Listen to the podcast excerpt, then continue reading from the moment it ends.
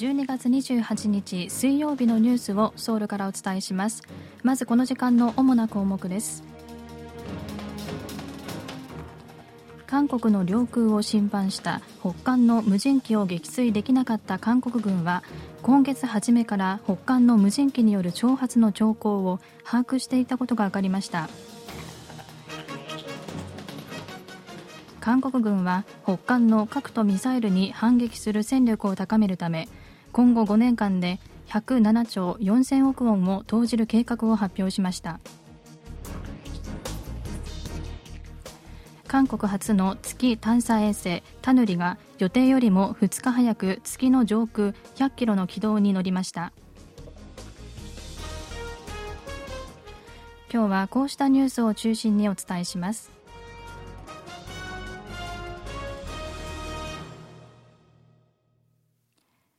韓国軍は今月初めから北韓が最前線地域で無人機の飛行を活発化させていることを把握し挑発の兆候を注視していたことが分かりました。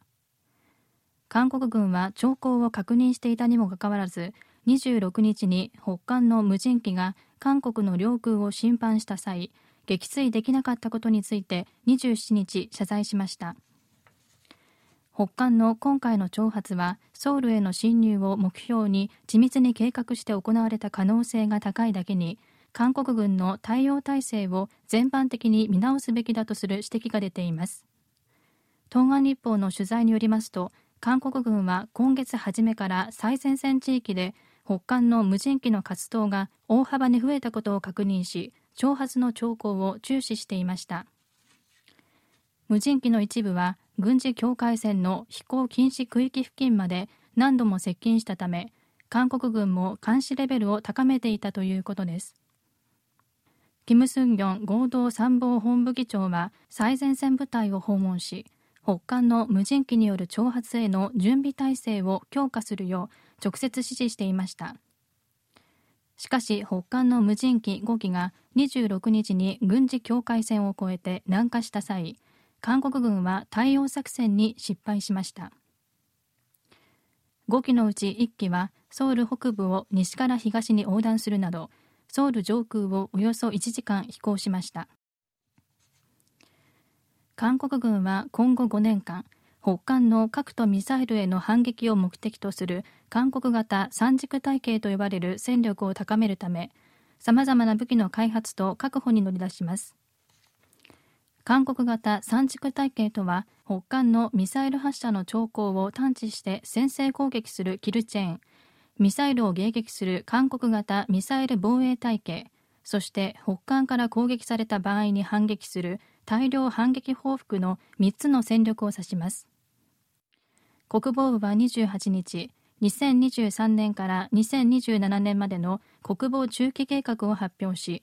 厳しい安保状況を踏まえて軍事力を増強するとして来年から5年間韓国型三軸体系の増強に107兆4000億ウォンを投じる計画だと発表しました。キルチェン能力の確保と強化に向け空軍の F35A ステルス戦闘機20機を追加で確保するほか北韓の地下行動を破壊できる戦術地対地誘導武器 KTSSM を戦力化する計画です。また SLBM 潜水艦発射弾道ミサイルを搭載できる中型潜水艦を追加で確保し敵の戦力網を無力化するブラックアウト爆弾の戦力化と電磁パルス爆弾の研究開発を進めることにしました。さらに韓国型ミサイル防衛システムの多層化を進めるとともに大量反撃報復能力の強化に向けたミサイル開発なども進める方針です。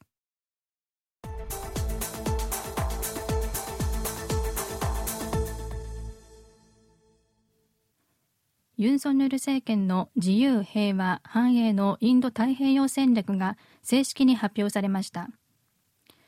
政府が地域の外交戦略を独自で打ち出したのは初めてです。大統領室のキム・ソンハン国家安保室長は28日記者会見し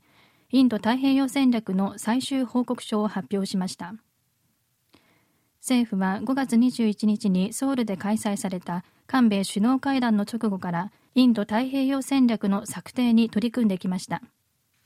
大統領室は報道資料でユン・ソンニョル政権のインド太平洋戦略は自由、法治、人権など普遍的な価値を韓国の対外戦略の核心要素に取り入れ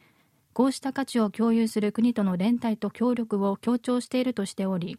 同じく自由、法治、人権を基本としているアメリカのインド太平洋戦略と歩調を合わせているものとみられます。ただ大統領室はアメリカのインド太平洋戦略とは異なり韓国の戦略は韓国、日本、中国による会談の再開など3カ国の協力の必要性にも言及していると強調しました。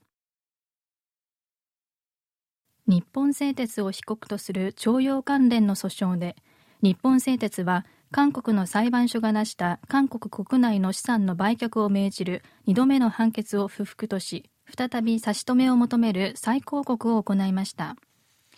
この問題をめぐってはまず賠償責任の有無について争われ韓国の最高裁にあたる大法院が2018年10月日本製鉄に対して徴用被害者らに1億ウォンずつ賠償するよう命じましたが日本製鉄は履行しませんでした。これを受け被害者らの弁護団は韓国の鉄鋼大手ポスコと日本製鉄の合弁会社 PNR の株19万4790余りの差し押さえとともに差し押さえられた株の売却をテグ地方裁判所に求めました。テグ地裁は去年12月 PNR の株の差し押さえ申請を認め売却を命じましたが日本製鉄は売却命令は違法だとし抗告しました。しかしテグ地裁は今年9月6日抗告を退けました。関係者によりますと日本製鉄は今月26日手口裁の判決に再抗告を行ったということです。今後の判断は大本院で行われます。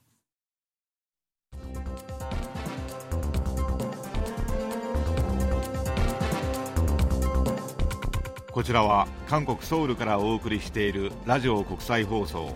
KBS ワールドラジオです。ただいまニュースをお送りしています。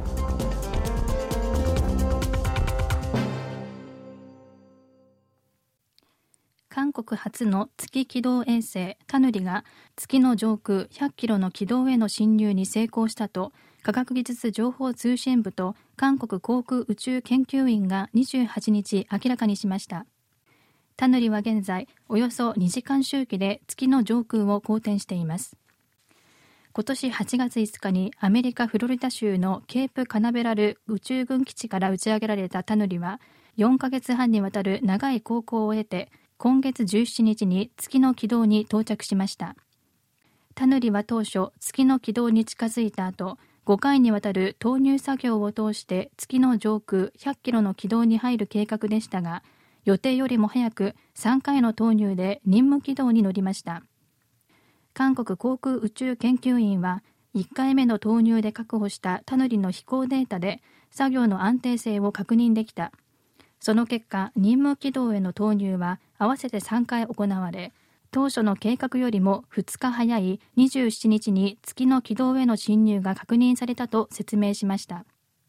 研究チームは今後およそ1ヶ月間タヌリの試運転を行い来年2月から本格的な月の探査に乗り出す計画です。韓国を訪れる外国人観光客のためにスマートフォンの翻訳アプリに韓国料理の名前を表示する機能が追加されました。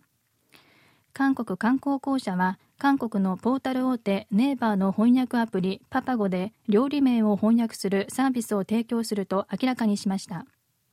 観光公社は去年11月から料理名外国語翻訳表記ハンドブックと実際に外国語で翻訳された2万5000余りのメニューを人工知能の学習材料としてパパゴに提供してきました。これによりこれまでバラバラだった料理名の翻訳を統一し標準化した翻訳結果を提示できるようになりました。使い方は簡単でスマートフォンのパパゴのアプリを使って韓国語のメニューを撮影すると英語、日本語、中国語の翻訳が表示されます。以上キム・ユジェンがお伝えしました。